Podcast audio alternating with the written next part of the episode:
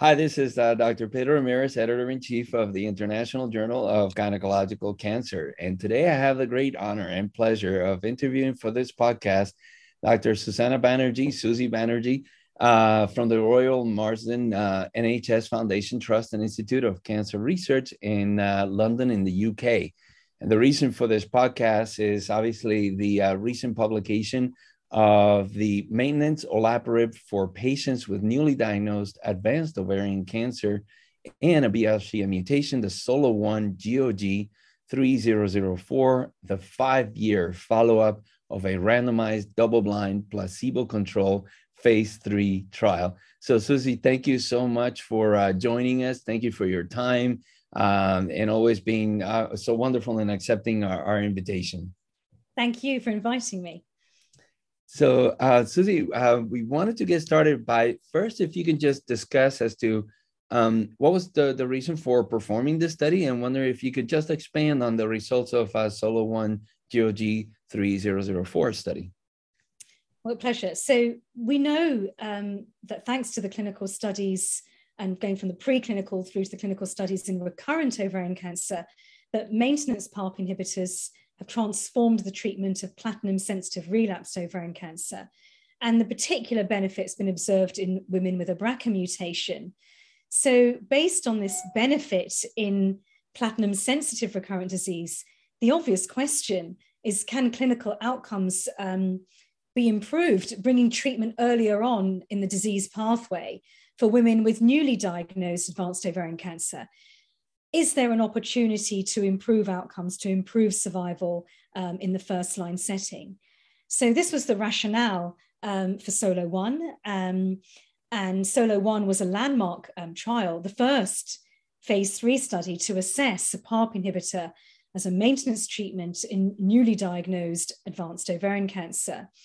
So to summarize, patients received maintenance olaparib or placebo, having had surgery and then chemotherapy, had a response to chemotherapy.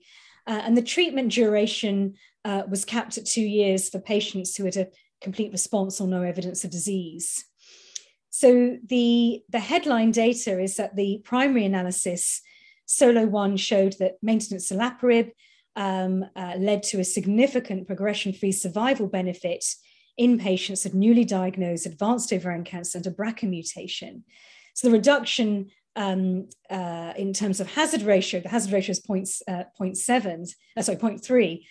with a 70% reduction in the progression of disease. And so we hadn't seen this kind of results in ovarian cancer. And it was amazing to be an author and part of the audience at the ESMO presidential session when this was released in 2018. And what we've shown in the 5-year follow-up, which I presented at ESMO in 2020 and published in the Lancet Oncology in 2021, was that after 5 years of follow-up, the median PFS was more than 4.5 years with olaparib, compared with around a year, so 13.8 months in the placebo arm. So a difference of 3.5 years in favor of olaparib treatment. And these results also suggest that 2 years of a maintenance PARP inhibitor, maintenance olaparib, can lead to long-term remission. And I really hope that raises the hope, the potential for curing more women. Yeah, no, absolutely. And I mean, you and your team are really impacting work, and now you've changed practice. So that's really, really encouraging for patients with ovarian cancer. And I wanted to ask you next, if you can highlight and specify the inclusion criteria of SOLO1. Who are the ideal patients that this applies to? Sure. I think the first thing is, as you've highlighted, this is a team effort. And so, thanks to the investigators, the clinical trials teams, patients, and the families. Now, the inclusion criteria was stage 3 or stage 4, newly diagnosed, high-grade serous or endometrioid ovarian carcinoma. So we say ovarian carcinoma, as you know, primary peritoneal, fallopian tube as well. And patients needed to have a germline or somatic BRCA1 or BRCA2 mutation. Patients needed to have had a response, either complete response or partial response to first-line platinum-based chemotherapy. So that's carboplatin and paclitaxel, essentially, and had undergone attempted cytoreductive surgery or biopsy if stage 4 disease. So the primary objective was progression-free survival by investigator assessment. And this was defined at the time from randomization until disease progression or death. Fantastic. So I wanted to now go into the findings of this particular study. If you can discuss some of the outcomes in patients who had an initial complete response, in addition, to speak a little bit about those who have a higher clinical risk and those with lower clinical risk. Sure. So at the primary analysis, which Kathleen Moore presented in 2018, the risk, the hazard ratio, as I said, was 0.3, the 70% reduction in disease progression or death. So the 5-year follow-up is the longest follow-up to date, or the date of the publication, of a PARP inhibitor in the first-line setting, and that showed the median PFS was 56 months with olaparib versus 13.8 months of placebo. So this is in BRCA mutated, newly diagnosed ovarian cancer. Now, what's really important in terms of looking at important clinical groups, we see that the benefit was consistent between patients who had either complete response or partial response following first-line platinum-based chemotherapy. So the hazard ratios were 0.34 and 0.31, respectively. So we know that, as you highlighted, some patients may be deemed at higher risk than others. Mm-hmm. My personal viewpoint is that all women with advanced ovarian cancer are at high risk, sadly, of relapse. But those patients that may have higher risk, for example, stage 4 disease or stage 3 disease with residual disease following primary debulking surgery, or had undergone interval cytoreductive surgery. So for those patients which are deemed higher risk, at 5 years, the median PFS in the olaparib arm was just over 40 months, and the placebo arm around 11 months. The hazard ratio is 0.34. So those lower risk patients, stage 3, no residual disease, those patients that we think are going to do really well following primary debulking surgery. 5 years follow-up, the median PFS in the olaparib arm wasn't reached, and the placebo arm was 21.9 months.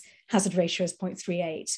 So we see a consistent effect across higher and lower risk groups, highlighting that in practice, all patients with newly diagnosed ovarian cancer and a BRCA mutation having responded to chemotherapy should be offered a first-line maintenance PARP inhibitor. Yeah, and that brings me to the next question with regards to perhaps your discussion with those patients as it pertains to complete response versus a partial response. And, you know, what percentage of patients of SOLO1 had those? And what do you tell patients when you say, well, I'm not that patient that had a complete response. I just had a partial response. Do I still have the same benefit? Yeah.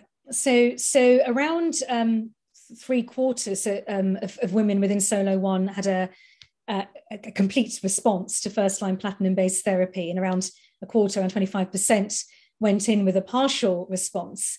And the good news is that both groups derived meaningful benefits clinically and statistically with the addition of olaparib versus placebo. So the hazard ratios were 0.34 and 0.31, respectively. So what I tell patients is that olaparib will help and delay the time before cancer returns. And for patients that have a partial response and disease still visible on a scan, we also must remember that this has continued anti-cancer properties in terms of a response. And those patients can get further shrinkage with olaparib compared to placebo. Great. And what, one of the other questions that came up also in some of the discussions we have with our fellows in the journal was, well, the importance of the impact of the surgeon with regards to what is the outcome if the surgeon does an optimal R0 cytoreduction up front versus a suboptimal? Does olaparib compensate for those later on? So you raise a really interesting question, an important question. Surgery is critical. I appreciate I'm a medical oncologist, but surgery is critical in improving outcomes for women with this disease. And in SOLO1, around 20% had residual disease following surgery. And when the analysis was performed to look at outcomes according to surgical outcome, so for example, those that had upfront surgery and had residual disease, the hazard ratio was almost 0.3, 0.29. And for those with no residual disease, the hazard ratio was 0.33. So it shows that if it's residual disease or no residual disease and you have upfront surgery, there is benefit in terms of taking maintenance PARP inhibitor. So I think my main message is that in patients with or without residual disease, whether they have interval cytoreductive surgery or upfront surgery, I personally don't think it replaces good surgery, but it's also about the biology of the disease, and it may well be that it's not possible to operate upfront or indeed remove all the disease, but it's reassuring that in both groups that maintenance olaparib improves outcomes. Yeah, and they're definitely very encouraging to hear that as well.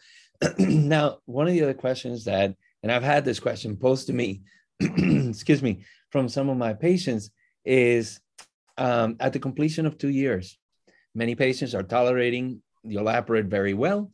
They don't have a recurrence. So the patients will say, well, why can't I just keep taking this forever? And I noticed that I believe in the SOLO1, 10% of patients in the olaparib group continued beyond 2 years. So how do you have that conversation with your patients at the end of 2 years when they say, I want to keep taking it? And what's great, you know, as olaparib was approved, you know, following the primary analysis, we are at that stage where we're seeing patients in practice outside of clinical trials reaching that 2 year point without disease. And I, like you, have those questions posed to me from patients and families. You're right, 10% of women in SOLO1 or 10% of the olaparib patients continued study treatment beyond 2 years. It was around 2% in the placebo arm. And this was as per protocol. So if a patient had evidence of disease at 2 years on the scan, then they could continue maintenance olaparib. But what I say to my patients is that looking at 5 years, the overall populations, that includes obviously those patients that, you know, the majority that stopped at 2 years. So if I see a patient that has no disease on a scan, so I do a scan at that point at the end of planned maintenance treatment to check that. I reiterate the fact that almost half of patients on the olaparib arm remained progression-free, despite most of them having stopped the treatment 3 years earlier as per protocol. And in the placebo arm, that was only 21%. So I think this data is really encouraging and helps consultations looking at longer term follow-ups, seeing that benefit from the 2 years of olaparib is maintained, you know, and those separations of those Kaplan-Meier curves, you know, remain apart with longer term follow-up. So that's how I hope I reassure patients and the team. Great. And I want to follow up on something that you just said with regards to imaging. And that's something that, you know, even amongst ourselves here, my colleagues are like, how often do you get imaging when you have maintenance olaparib? I get 3 months. Oh, I get 6 months. Oh, I don't do that just once a year. So what is your recommendation for imaging during those 2 years when the patient is on olaparib? And then also the patients will ask, when do I get imaging after I come off olaparib again? So in SOLO1, and obviously it's in the trial setting, we know that in trial setting, understandably, scans are more frequent than in clinical practice often. So in SOLO1, the tumor assessments were every 12 weeks for 3 years and then every 24 weeks. Mm-hmm. And so in terms of practice, and I know practice varies even within the same country, even within the same city. Or the same office. Yeah, exactly. Yeah. So I think this is where the global community, you know, can share experience too, and seeing really through audits and evaluating the service about actually those that are doing more frequent imaging, does that actually change management, or those that perhaps don't do so frequent imaging or visits, you know, what the impact is. So personally, our team see patients every 3 months, like we would do if they weren't on maintenance therapy. So I try and keep it as would have been the case in terms of monitoring, irrespective of the PARP inhibitors, but in terms of monitoring for CA125 in clinical review. If the patient is not a CA125 secretor, then I add imaging to that, and that would generally be on a 6-monthly basis. So I also would scan at the end of maintenance therapy. I also do a scan at the end of chemotherapy, so I know where we're at, and it also helps guide, as we talked about earlier, whether we're likely to stop at 2 years or not. And I want to, if somebody's got a partial response and disease on the scan, I want to have a look at that and see how that evolves over time. And I would use CT scans. Yeah. Great. So I want to talk a little bit about now side effects. And it's interesting because I've actually had patients where I talk to them about the benefits of the intervention, and they're somewhat hesitant because of potential side effects that they have read about. So I was wondering if you can talk a little bit about what were the most common side effects in the study, and also wondering if did any patient develop acute myeloid leukemia? So the first thing is that when we look at the side effects in SOLO1, so with olaparib, it's very similar to what we see in recurrent disease in terms of nausea, fatigue, for example, and myelosuppression. So the most common side effects in the olaparib group were nausea. Most of these were low grade, grade 1 or 2, so 77% had nausea. Fatigue was around 60%. Most adverse events, which were mild to moderate, by that I mean grade 3 or more. Most common adverse event there would be the anemia in 22% of patients. 9% of women on olaparib experienced grade 3 or more neutropenia, but there weren't any other sort of significant side effects, grade 3 or more, in more than 5% of patients. So overall, 21% of patients on olaparib experienced a serious adverse event, and 12% actually in the placebo arm. Again, the most common side effect was anemia. And we can talk, if we have the opportunity, about how to support patients through that. So in terms of acute myeloid leukemia, myelodysplastic syndrome, for me, I think, and for many, I think that's the most serious, sinister side effect, as we know that can be fatal in itself.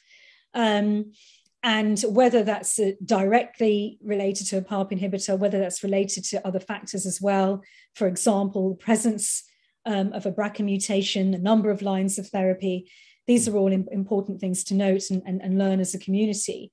What was really reassuring in SOLO1 is that at the primary analysis, it was around 1% of patients developed acute myeloid leukemia, no patients in the placebo arm.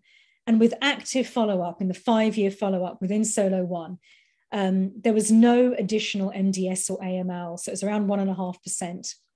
And, we were certainly following up and looking for that. So that is reassuring with longer-term follow-up. And we know in recurrent ovarian cancer, the maintenance studies, as we've seen the long-term outcomes from SOLO2 and also with NOVA, we see that the rates of MDS AML are somewhat higher, and in particular in the BRCA mutated group. I think that's an interesting, and we need to see the longer-term follow-up in the first line. And it's even more of a reason, in my view, to treat with PARP inhibitors in the first-line setting. Yeah, so obviously added value from having this long-term follow-up for these patients and their counseling. So one of the other questions that often comes up, particularly for patients who start developing some of these side effects somewhat immediately after they start taking the PARP, is, well, let's start lowering the dose. A question that has come up with our pharmacist also in clinic is, how low can you go and still get the same benefit? And how do we minimize possibly discontinuation of the PARP? So we need to go initially with trial evidence. And as we put these protocols together, you know, based on first phase 1 and then phase 2 and then phase 3 studies. That's really guided our management in terms of dose modifications for PARP inhibitors. So in SOLO1, initially dose interruptions, along with supportive treatment, depending on what the toxicity is, for example, antiemetics, investigation for why a patient might be anemic, check iron levels, B12 folate, replace as necessary, and then considering dose reductions if toxicities reoccurred following a dose interruption. So the initial dose reduction, the actual dose from 300 milligrams twice a day is 250, and that's the first step, and the next step is 200 milligrams twice a day. And within the studies, this can't be re-escalated. But then we need to talk about also our experience in practice and learnings. In terms of a question about evidence, like how low can you go and how does that impact on efficacy?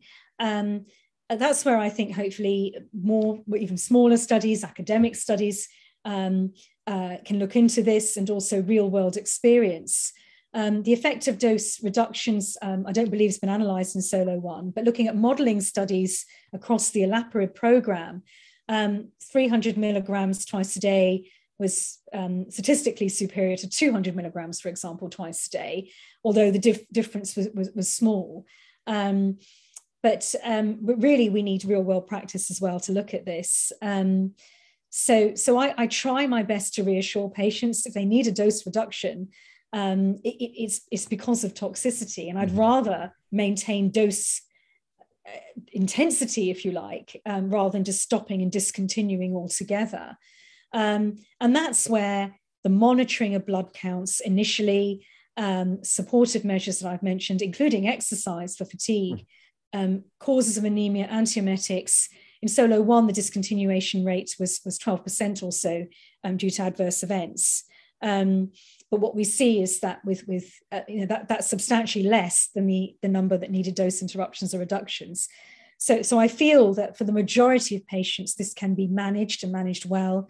We need to educate the oncology community as well as our patients about what toxicities to look out for and how we actually can manage these best rather than discontinuation.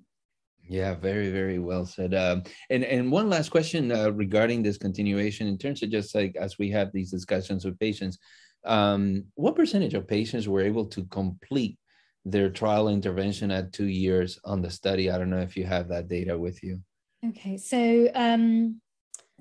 following 2 years, so it was around 50%, so it's 47% patients in the Olaparib group, and in the 20s, 27% in the placebo group completed their trial intervention at 2 years, as per the study protocol. So, and of course, some patients may have discontinued, obviously due to disease progression, as well as due to adverse events. But roughly half the patients managed to complete their trial intervention at 2 years, as per study protocol.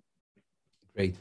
This next question comes from one of our fellows, and she asks, do you have information as to whether outcomes are different when considering BRCA1 versus BRCA2? Do you think that we can extrapolate the same benefits in patients who are BRCA negative? And also one last question on that is, does it matter if the mutations are germline versus somatic to see these benefits? Okay, I'll try and take those step by step. So we know from SOLO1, so I'll talk about what we know from SOLO1 and bearing in mind when this trial was open to recruitment. So we know that maintenance Olaparib provided the benefit that we see in patients with BRCA1 or BRCA2 mutations. So the benefit is seen in both BRCA1 and BRCA2. The hazard ratio was 0.42 and 0.25 respectively. So the median PFS, as I've just said, with that hazard ratio appears to be longer with a BRCA2 mutation. But the size of this subgroup was relatively small. That may have impacted on the observations. And the main take-home message is that there was benefit in both groups. And I think with more of the studies across PARP inhibitors, real world as well, we can look at this further. In terms of the question about somatic or germline, well within SOLO1, only two patients, I think, had a somatic BRCA mutation. But if we look at studies in relapsed ovarian cancer with maintenance therapy, platinum-sensitive disease, we know that olaparib had similar efficacy, whether the mutation was germline or somatic. In terms of the wild-type question, so no BRCA mutation, well, we need further studies to assess that in terms of olaparib, as SOLO1 was exclusively in women with BRCA mutations. And there's the ongoing randomized study, phase 3 study called Monoola study, which is looking to address that question. But we have other studies, as you know, with PARP inhibitors in a broader population, irrespective of BRCA mutation in the first line setting. So for example, in PAOLA-1, that was the addition of olaparib to bevacizumab compared to placebo, with bevacizumab as standard of care. The risk of disease progression or death was reduced by 67% in those patients that were HRD positive, so either having a BRCA mutation or genomic instability. So this does show that there is a role for PARP inhibitors beyond BRCA mutated in the PAOLA-1 study with bevacizumab. And also the PRIMA study with niraparib, which was an all-comers, and we know that there the risk of disease and progression or death was reduced by 38% versus placebo, irrespective of BRCA or HRD. But the greatest benefit, again, observed in patients with BRCA mutations, those that are HRD positive. So taken together, I feel that SOLO1, PRIMA, PAOLA-1 tells us that BRCA mutation testing is essential. BRCA mutation testing and HRD testing can help guide treatment decisions and opens the doors to options in the first line setting. Great. One of the other questions from our fellow is, when do we have data on overall survival for SOLO1? And what did that show? You're trying to ask me something in advance before we need to go to the congresses. So that's right. You can invite me back or my colleague to present that. So the overall survival data is currently immature for SOLO1. The overall survival analysis pre-specified in the protocol is that it will take place at 60% data maturity. So we must be, if I presented the 5-year follow-up in 2020, we're at 7 years or so. I hope not too much longer. Really important question. We want to see an overall survival benefit. We want to cure more patients. We also have to recognize, though, the difficulties or the challenges in overall survival being shown to be improved in clinical trials. All of us, yourself, myself, patient is PARP naive. We're going to want to give a patient a PARP inhibitor at relapse, in the relapse setting. So, the number of patients affecting subsequent therapies to PARP needs to be taken into consideration with overall survival too. That's great. I want to ask you one last question from one of our fellows, and then just a few additional questions before we let you go. It's always so exciting and so great to speak with you. But one of the last questions from the fellow is, what is the impact of maintenance olaparib on time to second disease progression? And in case of recurrence and response, would you suggest olaparib again in these patients? Sure. So in SOLO1, maintenance olaparib reduced the risk of second disease progression by just over 50% compared to placebo. So at 5 years, the median PFS2 wasn't reached in the olaparib arm, and the placebo arm was around 42 months. 64% of women on olaparib were free from second progression compared to 41%. And we know that more than a quarter received a PARP inhibitor as part of second-line therapy. So in answer to your question, you sneak in two questions in the same question. Would you enroll these patients again in another PARP inhibitor trial? Obviously, those patients that were in SOLO1, they may have got placebo. I certainly would want to access a PARP inhibitor. In terms of re-challenge in patients that have already had a PARP inhibitor. Well, that was the point, or the looking into this within the OREO trial, which is the first phase 3 study, which really looked at retreatment with a PARP inhibitor as maintenance therapy. And it showed that maintenance olaparib provided a statistically significant improvement in PFS compared with placebo in platinum-sensitive relapse. So the hazard ratio is around 0.57 for BRCA-mutated ovarian cancer.